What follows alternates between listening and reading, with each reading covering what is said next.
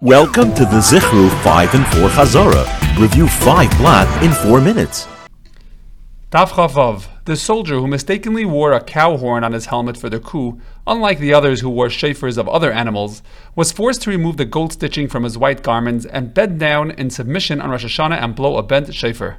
The soldiers participating in a coup reminds us that we're on Daf Chavav the cow's horn on one soldier's helmet and the other horns on everyone else's, reminds us that according to the Rabbanan, you cannot use a cow's horn as a shofar on Rosh Hashanah because it's called a keren, not a shofar.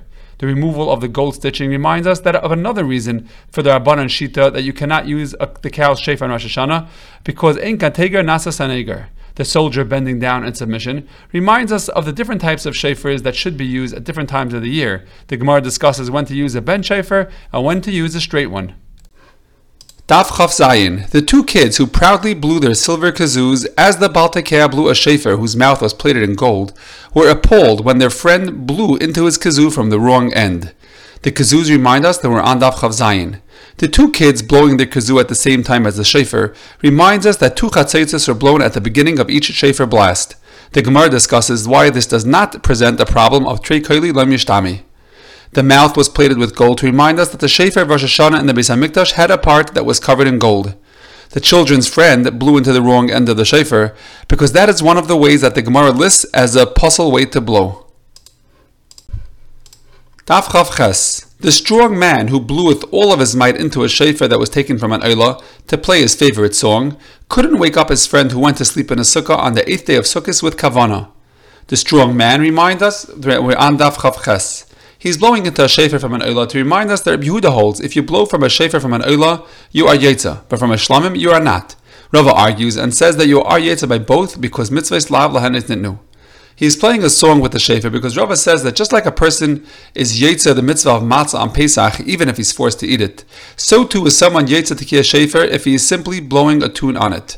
This is because Rava holds mitzvahs ain't sirich's kavana. The friend is sleeping in the sukkah on Shmini Atzeres because Rava says that in order to be over in the Baltaisif when it's not the time for the mitzvah, you have to have kavana to do the mitzvah. Davchav Tes, the man sitting on the cot with his arms raised in the air, was surrounded by Kehanim and Levim who had gathered to listen to the blowing of the shofar that the head of Beis Din said to blow on Shabbos. The cot reminds us that we're on Davchav Tes. The man sitting and raising his arms reminds us that Moshe Rabbeinu raised his arms during war in order to remind the Yidden that they should daven to Hashem for help. He is surrounded by Kehanim and Leviim because there are both Chayiv and Tekiyas Shofar, and it's necessary to list both of them in the Brisa. They were listening to the head of Beis Din blow Shofar because the Yechanan Metzake was Masakan after Churban Habayis that a person can blow the Shofar on Rosh Hashanah that falls on Shabbos only in a place that has a Beis Din.